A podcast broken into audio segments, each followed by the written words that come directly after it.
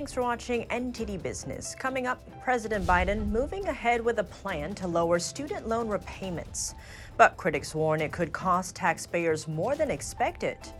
The latest Twitter files drop seems to show Pfizer board member Scott Gottlieb pressuring Twitter to censor tweets. All the tweets went against the government's vaccination goals. A new report shows Americans finding it harder and harder to pay off credit card dues as they continue to take on billions of dollars of debt each month. That and more coming up on NTD Business. Great to have you with us. Tiffany here in for Don. The Department of Education is proposing lower student loan payments for millions of people. The proposed rule could reduce payments to 40 cents per dollar, saving borrowers some $1,000 per year. It would also pause payments for anyone making less than $30,600 a year. In addition, there would no longer be a charge for unpaid monthly interest. Smaller loans would be forgiven after 10 years of payment. Biden's team estimates the repayment plan would cost $138 billion over the next decade.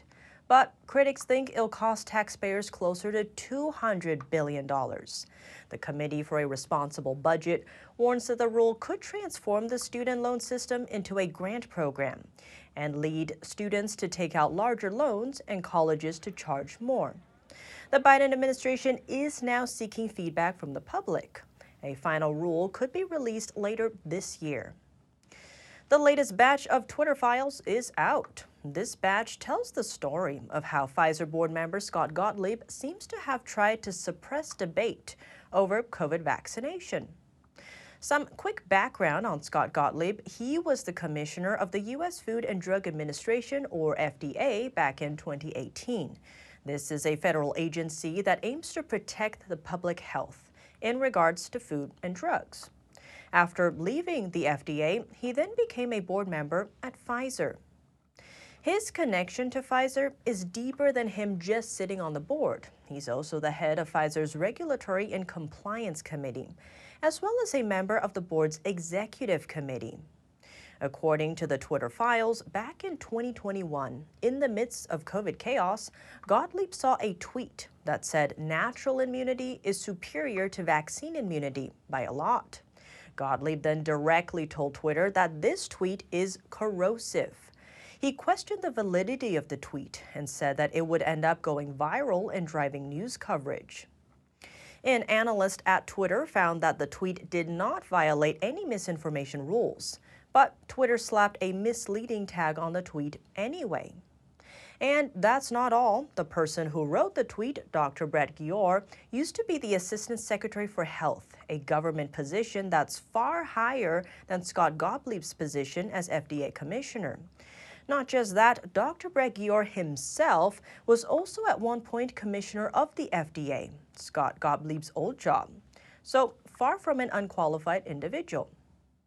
Dr. Robert Malone was heavily involved in the creation of the mRNA vaccine technology. Both Malone and his colleagues have been censored on Twitter because of their views on vaccination. But he says the censorship of Brett Giroir is different. This is Gottlieb trying to silence the voice of a very senior, highly connected, um, deeply embedded government official um, that has moved in and out of the government uh, for decades. I'm I'm stunned at at the chutzpah uh, that that is that is shown here. Um, the it's it's profound. A week later, Gottlieb raised concerns again over another tweet, this time from vaccine skeptic Justin Hart. Hart tweeted that sticks and stones may break my bones, but a viral pathogen with a child mortality rate of around 0% has cost our children nearly three years of schooling. This time, Twitter didn't take action based on Gottlieb's complaint. Dr. Harvey Risch was professor emeritus of epidemiology at Yale. Risch says both of the tweets are completely true. It's been known since ancient times that infection and survival from infection leads to immunity. And it, it doesn't take repetition of the obvious. Everybody who's gone through classwork or, or medical school knows that infections, especially respiratory infections, provide immunity going forward for the same or closely related strains. Children who are seriously affected have chronic conditions that put them at, at higher risk. And those are ones who need attention. But by and large, all healthy children have essentially zero risk. Risch believes this Twitter file drop shows a violation of ethical standards. He says these government and corporate officials are trying to accomplish what they want, unrelated to the health of the general population. Jake Denton is a tech policy researcher at the Heritage Foundation. He says that this is the first time the Twitter files has shown a private individual trying to censor tweets on behalf of corporate interests. But up until this point, it's largely been government actors, people from three letter agencies, the White House. Um, and this latest installment shows that private sector corporate interests were also in charge of you know certain aspects of the content moderation. Denton also points out that if you're a doctor and someone in Silicon Valley slaps a misleading label on your tweet, it can harm your reputation and career. Both your employer and your patients can see it. Dr. Robert Malone, who was banned on Twitter for his views on the COVID 19 vaccines before being allowed back on, believes Scott Gottlieb is corrupted by money. He is serving the interests of his client, his customer. Uh, that's that's classic. Uh, that's what a consultant does. That's what an employee does. That's why they get paid, uh, you know, three hundred and sixty or whatever his salary is as his base salary. Uh, and with that, the Pfizer has bought his allegiance. Pfizer pays Scott Gottlieb around $365,000 to sit on its board, according to Salary.com. Gottlieb didn't seem to directly reply to the material in the Twitter files. Instead, he tweeted about how the selective disclosure of his private communications harms the safety of himself and others. We've reached out to Scott Gottlieb to get his side. U.S. stocks ended higher today. The Dow added 186 points, or six tenths of a percent. The S&P rose 27 points, or seven tenths of a percent, and the Nasdaq gained 107 points, or one percent. New Federal Reserve data shows consumer borrowing in November went up by almost $28 billion. That's down slightly from the $29 billion gain the month before but higher than the expected $25 billion. Consumer credit has been growing consistently between $24 billion and $30 billion per month for the past seven months. Households are borrowing more to deal with inflation. A new Bankrate.com survey found that nearly half of 46% of all cardholders are carrying credit card debt month to month. This is amid record high credit card interest levels. The national average credit card rate is now 20%, according to creditcards.com. And earlier, NTD's Don Ma spoke to industry analysts about consumers' growing debt and what it could mean for the economic outlook. And now joining us to discuss credit card debt is Ted Rossman, Senior Industry Analyst at Bankrate.com, and Joseph Trevisani, Senior Analyst at FX Street. Now, Joseph, let me go to you first. So mounting credit card debt, uh, you know, coupled with record interest rate on that debt, what are some of the scenarios you see resulting from this? Well, you know, it's interesting because the, the natural event, the natural occurrence, the natural tendency for people when they start to see either a, a, drop in their income or a drop in their purchasing power, which is what we're seeing because of inflation, is to extend their credit card debt. It's a natural thing to do, especially over the holidays. So you've seen that. If you look over the credit card debt over the past six or eight months, it's been rising steadily. But this is not a permanent solution to anything. And in my guess, the first and the second quarters, you're going to see a cutback in consumer spending because this debt has to be paid off, especially at the higher rates that you're seeing today. And Ted, I want to talk to you about the bank rate survey. It said more Americans are carrying debt but what I'd like to know is are people having trouble paying back that debt? Balances are definitely up. The New York Fed says they're up 15% year over year. Our research shows that 46% of credit card holders are currently carrying debt. That's up from 39% a year ago. And rates are way up. So that's a tough combination. Delinquencies, though, have not started to rise in any meaningful way. We've seen a little tick up the past few months, but nothing really worrisome as of yet. The question, though, is is that more of a lagging indicator? The job market's strong right now, but is that also a lagging indicator? There is some reason to believe that with continued high inflation, higher rates, what I'm hearing from the industry is normalization, as in back to 2019 kind of delinquency levels, not as super low as they have been the past couple years. Nothing terribly worrisome, but it certainly bears watching. So, Joseph, I guess the question is, you know, earlier you mentioned consumer spending cutting back. I wonder, is, is that going to affect uh, the U.S. GDP in, in the next quarter? Uh, I think it definitely will. I think it's going to affect it in the first half. A U.S. GDP, the traditional figure standard figure is about 70% tied to consumer spending. Consumers stop spending, consumers slow down spending.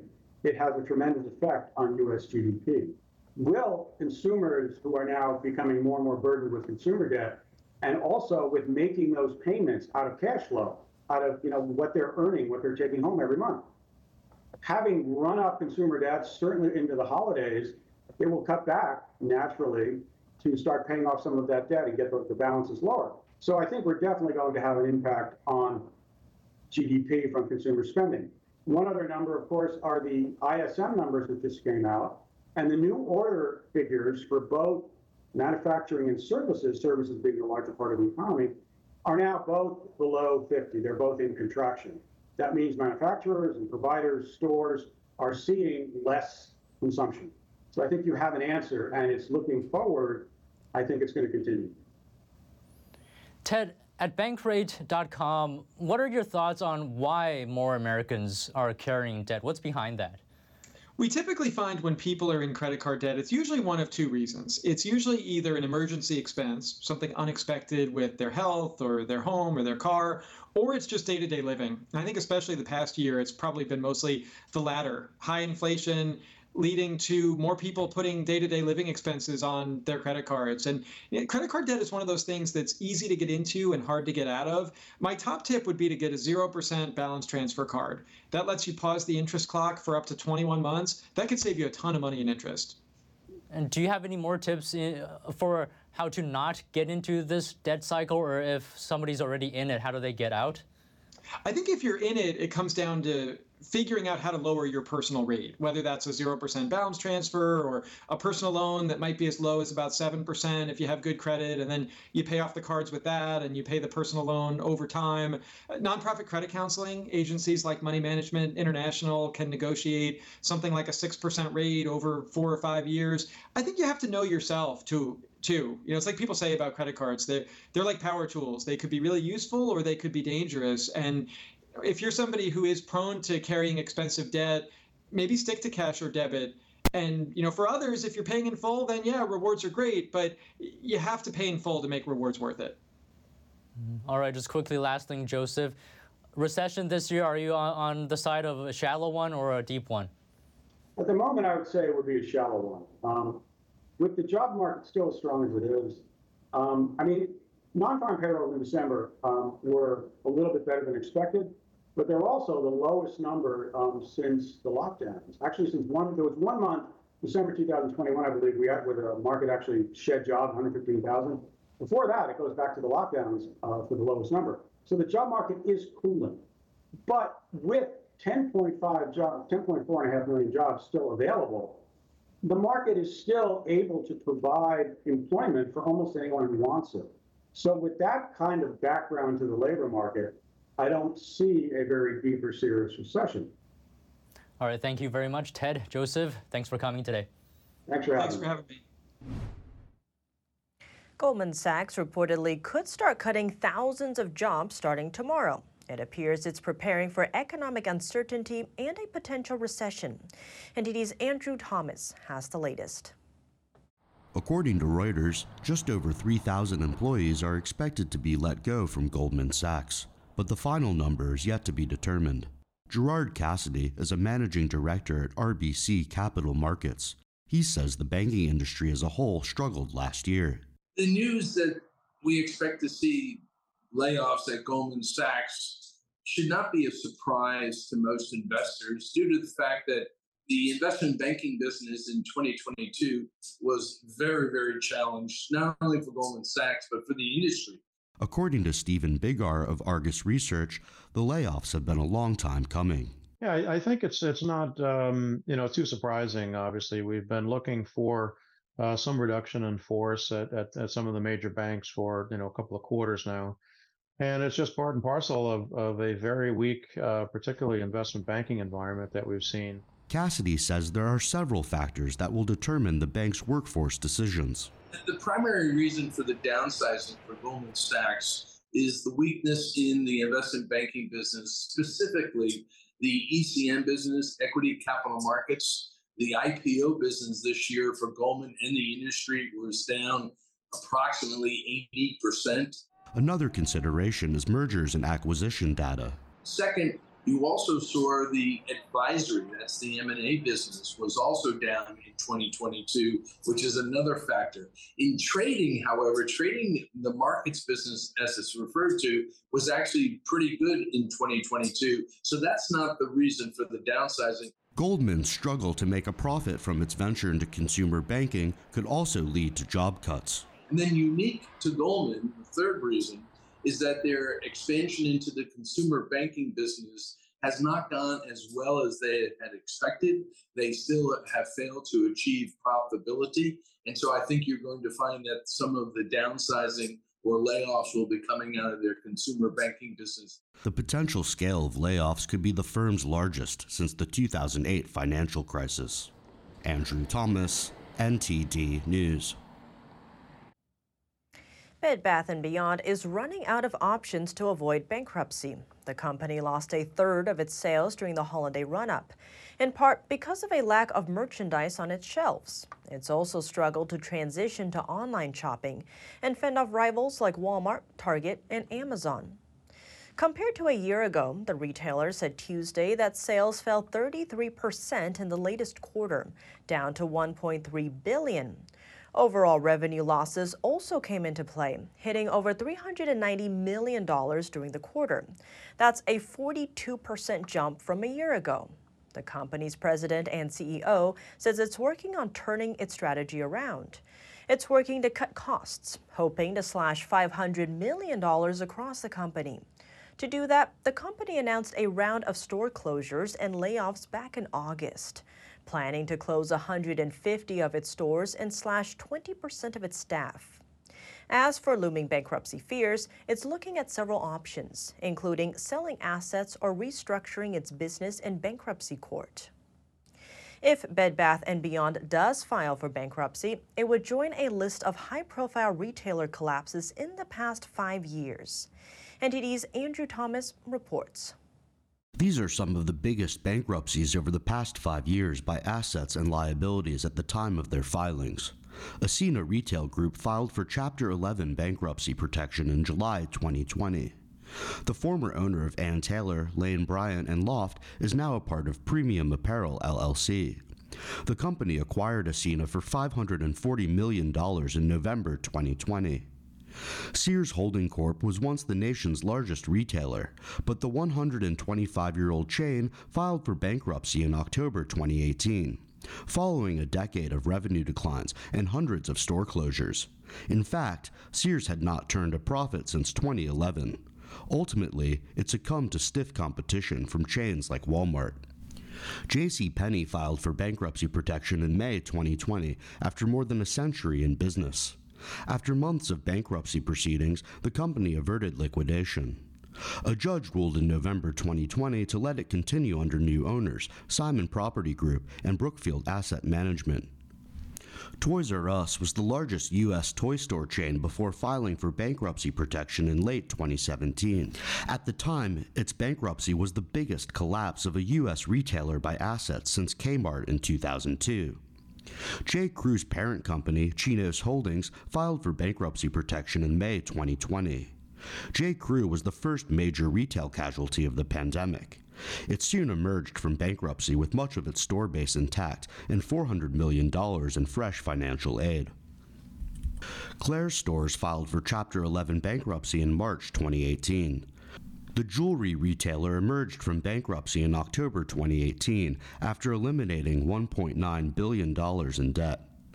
Claire's filed to go public again in late 2021, backed by Goldman Sachs. The U.S. luxury department store chain Neiman Marcus filed for bankruptcy protection in May 2020. The nearly 113 year old chain's CEO blamed the unprecedented disruption caused by the pandemic. Tailored Brands and Nine West Holdings were also among the largest retailer bankruptcies of the past five years. Andrew Thomas, NTD News. U.S. small business confidence led to a six month low in December. This, according to the National Federation of Independent Business survey on Tuesday. An NFIB chief economist said small business owners are not optimistic about 2023 as sales and business conditions are expected to deteriorate. 32% of owners reported that inflation was their single most important problem. 41% of owners reported job openings were hard to fill. The difficulty was most noticeable in the transportation, manufacturing, and construction industries, the NFIB said. And if you have any news tips or feedback for the show, you can email us at business at ntd.com. Still to come, Fisher Price recalling a baby sleeper again after more reports of infants dying.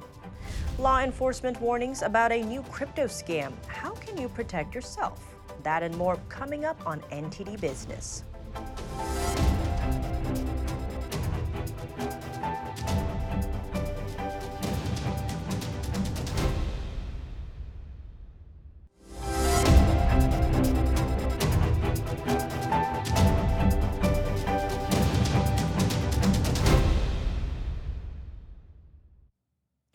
NTD Business takes a look into some of the businesses that have recently begun implementing artificial intelligence chatbots. NTD's Sean Marshall examines how some industries could be disrupted by the latest hype and ethical concerns over some new business models. As the capabilities of artificial intelligence programs become more advanced, could entire industries be at risk of losing revenue to AI bots?